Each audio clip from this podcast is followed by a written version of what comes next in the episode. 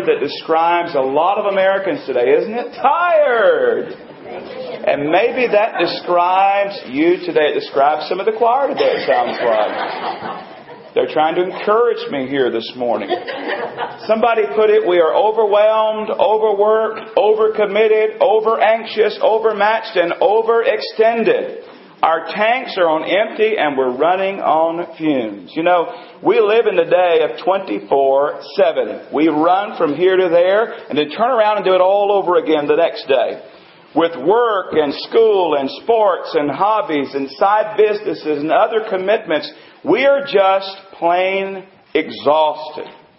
I understand a new National Sleep Foundation poll finds almost two thirds, two thirds of U.S. adults say they aren't getting enough sleep. Less than seven hours on average uh, for a weeknight. Now, we don't need a poll to tell us that, do we? Our bodies are screaming that message to us that we are tired. We're tired. Physically, many of us are tired. You know, if you're of the average weight and height, here's what you go through in an average 24 hour period. Your heart will beat 103,689 times. Your blood will travel 168 million miles as your heart pumps approximately 4 ounces per beat. You will breathe 23,040 times, inhaling 438 cubic feet of air. Your stomach will take in three and a half pounds of food and 2.9 quarts of liquid. This is for the average person. You will lose seven eighths of a pound of waste. If you're a man, you will speak 4,800 words if you're a woman, you'll speak close to 7,000 words. I didn't write this. You will move 750 muscles and exercise 7 million brain cells. No wonder we're tired. When I read that, I thought, oh, sometimes we have to just stop and rest. We have to take a nap. Now, not right this moment, but later. We have to take a nap. We have to put up our feet a while and, and catch up on some relaxation. It's one thing to be tired physically. But there's another kind of tired I want to talk to you about this morning. You see, we do grow tired in life, but some are tired of life. Uh, uh did you catch that subtle difference there? Some it's one thing to grow tired in life, it's something else to grow tired of life. To reach a point in your life where you don't know if you can go on anymore, or to reach a point where you don't even know if you want to go on anymore. To be so overwhelmed and so weary that you just want to wave a white flag. You want to quit. You want to give up. You want to check out. You grow tired of struggling and straining and striving to figure life out. You wonder if your life truly has purpose and identity and value in this world. You wonder who you really are and why you're here in the first place. You wrestle with those big questions in life and you keep coming up without an answer. You wonder if there's any hope for you. You wonder, does any of this really matter after all? You're overwhelmed, as somebody said, by the pace of life and the pressures of life and the pain of life.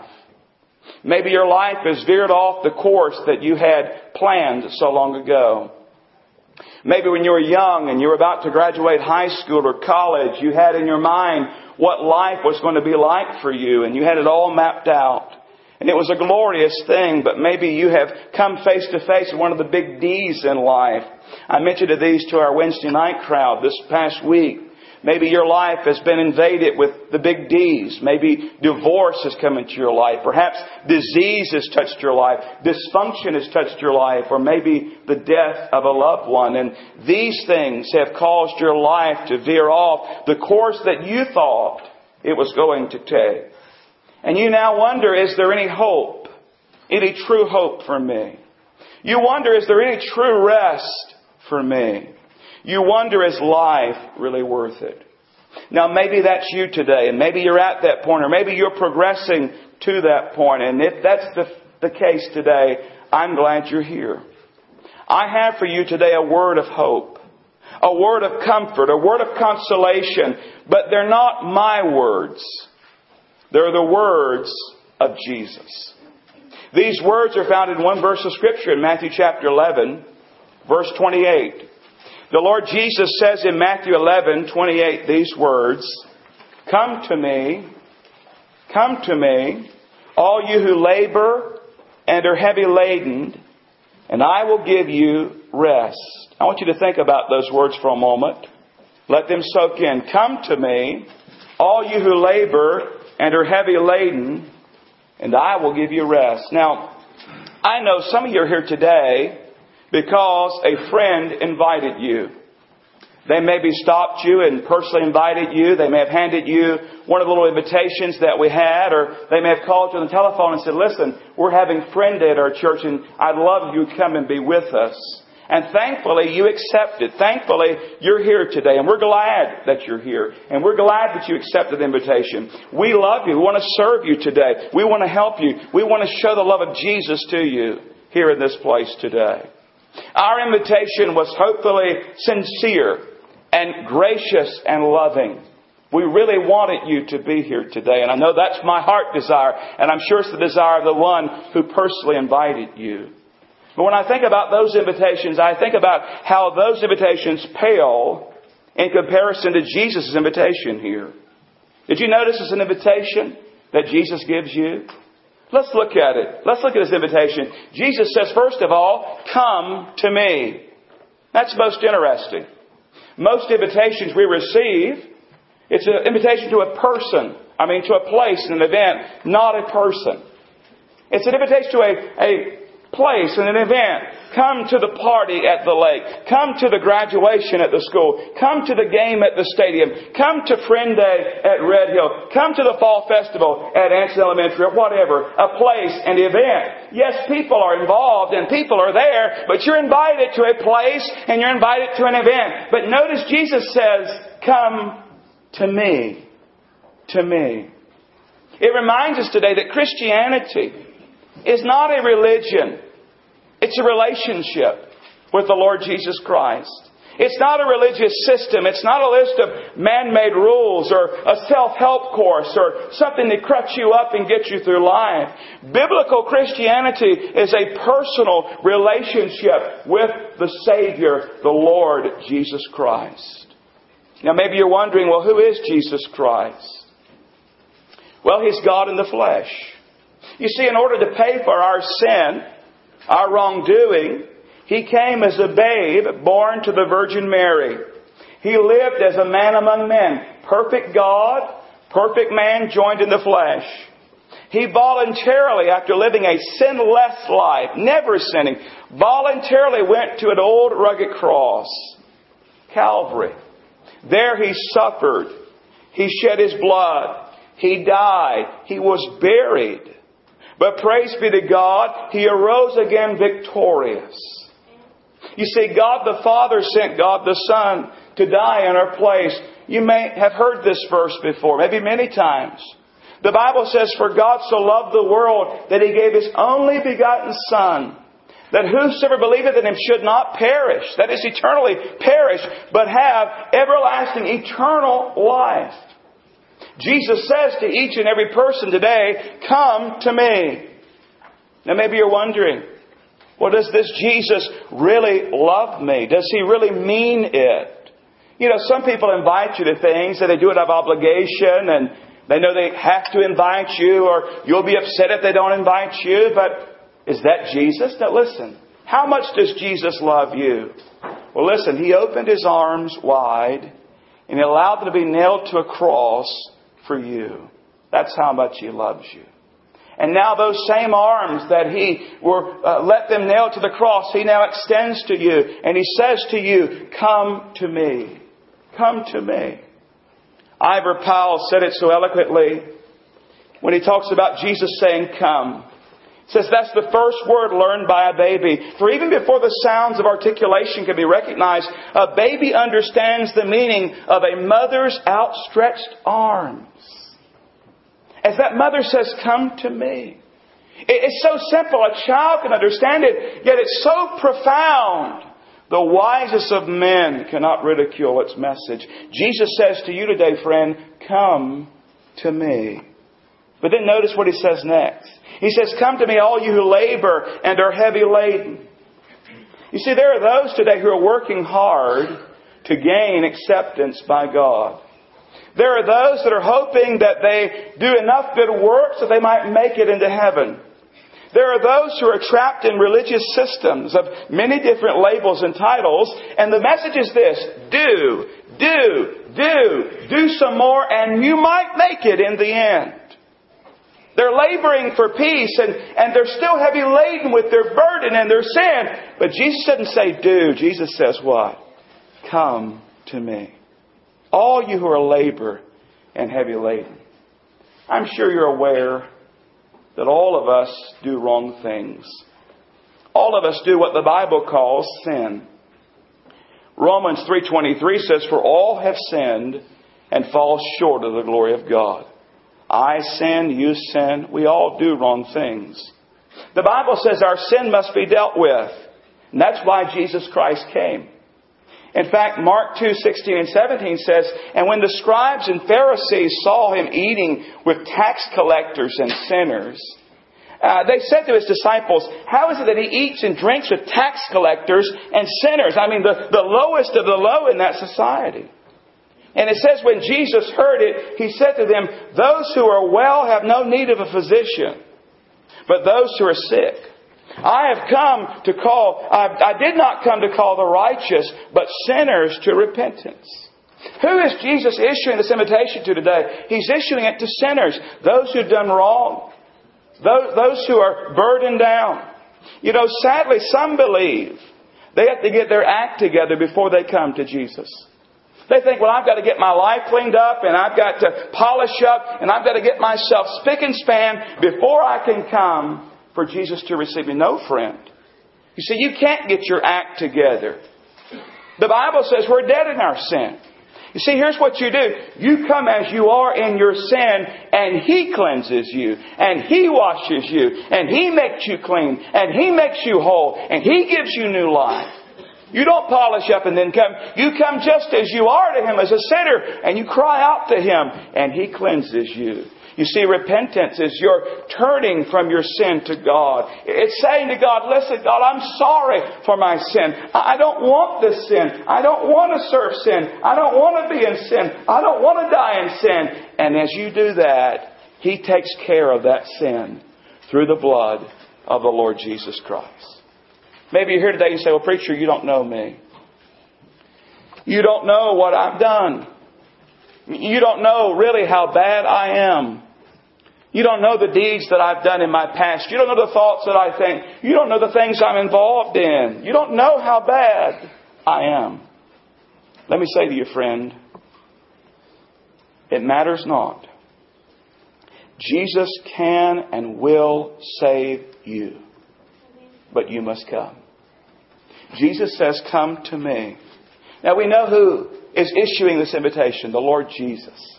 We know who He's issuing it to those who are sinners, those who are undone, those who are lost. But notice what He says Come to me, all you who labor and are heavy laden. Notice what it says, and I will give you what? Rest. I will give you rest. Think about that word, rest.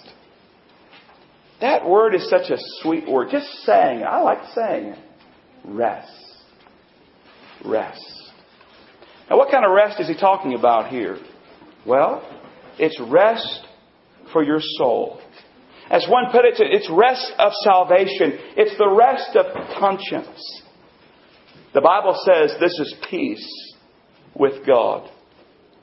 In fact, Romans 5 1 says, Therefore, having been justified, justified by faith, we have peace with God. Peace with God through our Lord Jesus Christ.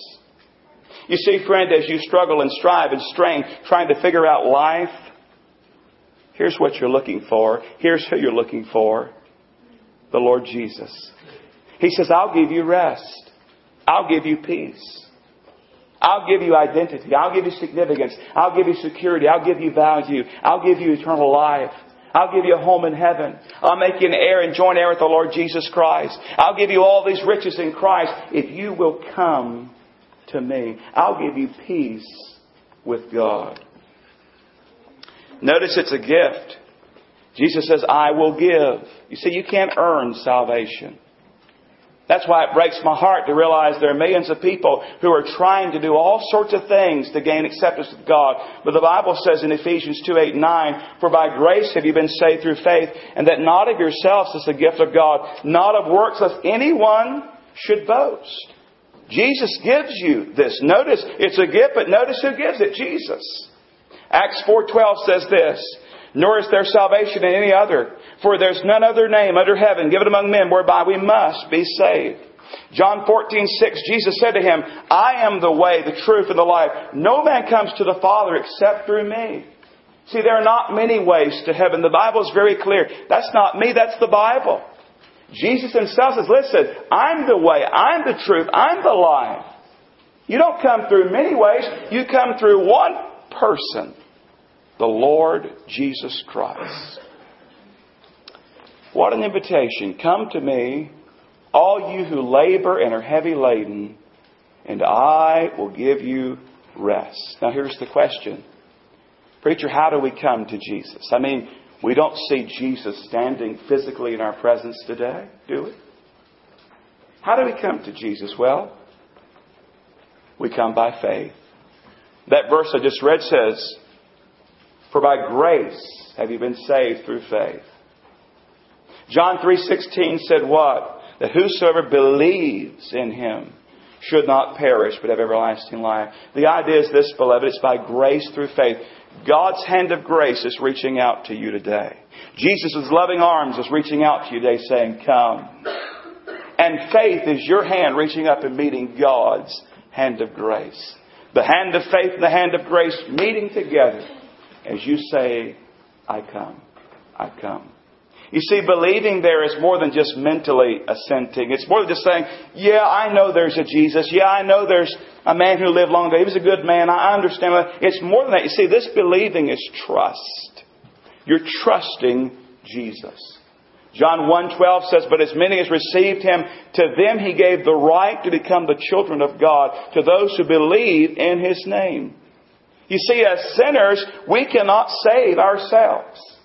And so as a sinner, if you've never trusted Jesus, you cannot save yourself. You repent. That is, you turn from your sin as best as you can and you place your faith, your total trust in Jesus Christ to save you from your sin. He gives you that gift. He enables you to become a child of God. You see, sad to say, I'm going to be honest with you and straight with you today. The Bible teaches that as a sinner, you're presently under condemnation. You're in enmity with God. The Bible says that if you do not repent and place your faith in Jesus Christ, that you're headed to an eternity to a horrible place called hell. But the great news is you don't have to go there. You see, that's why Jesus says, Come to me. Jesus stands with his arms wide open saying to you today, friend, come to me. All you who are labor and heavy laden, and I will give you rest. I will give you forgiveness of sin. I will give you eternal life. I'll give you a home in heaven. Jesus says to you today, come to me. Come to me. He stands with open arms waiting for you. I don't know what you're coming out of. I don't know what you're involved in. I don't know what you've been through, but He does. And he still says, I love you. I died for you. I shed my blood for you. I arose again for you. I'm waiting for you. He says to you, Come to me. I know you labor. I know you're heavy laden. But if you'll come to me, I will give you rest. Now here's the question Will you come to Jesus? He's standing waiting for you. Will you come? Here's what we're going to do in a moment. We're going to pray. We're going to sing a closing hymn. And as we do, the invitation is simply this. If you'd like to come to Jesus today, I'm going to ask you to get up from where you are and come meet me down here. And I'm going to take you and place you with someone who will take a Bible and sit down with you and lead you to the Lord Jesus Christ. No need to be embarrassed. No need to be afraid.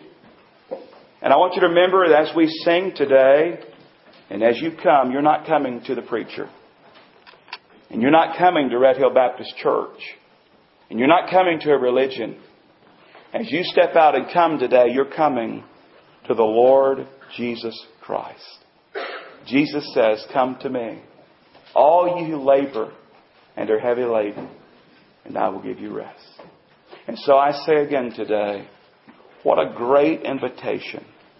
Will you receive it? Will you receive Jesus? In a moment as we sing, would you come and meet me here and allow me to put you with someone that will share Jesus with you? Come to me, all you who labor and are heavy laden, and I will give you rest. Are you tired today? Spiritually. Would you come? Father, I pray by your Holy Spirit to do that which only you can do right now. Only you can convict people and bring them to repentance and faith in Jesus Christ. I have presented your invitation, Lord Jesus, and I pray now that many will step out and come and receive you as their Savior. I pray your will be done. Your word declares you're not willing that any should perish, but that all should come to repentance. Father, I know it's your plan, your desire, your goal. That's why you sent Jesus to give this rest for our souls. So I pray during this invitation, as men and women are there, as you work in their hearts and lives, whether they be boys or girls or teenagers or men or women, whatever their age, whatever their stage, whatever their life is, they would step out and come to Jesus and do it this morning. And I pray this in Jesus' name. Amen. Our closing hymns, number 307. Just as I am, without one plea, but that thy blood was shed for me. Again, the invitation is very simple today as we sing. You'd like to come to Jesus, would you step out? Come meet me here and I'll put you with someone who would take their Bible and share with you the Lord Jesus. Very simple. No need to be afraid, no need to be embarrassed. We're here to help you. Jesus stands with his arms wide open. Will you come to Jesus? As we stand and sing 307, just as I am. You stand and sing. You come today.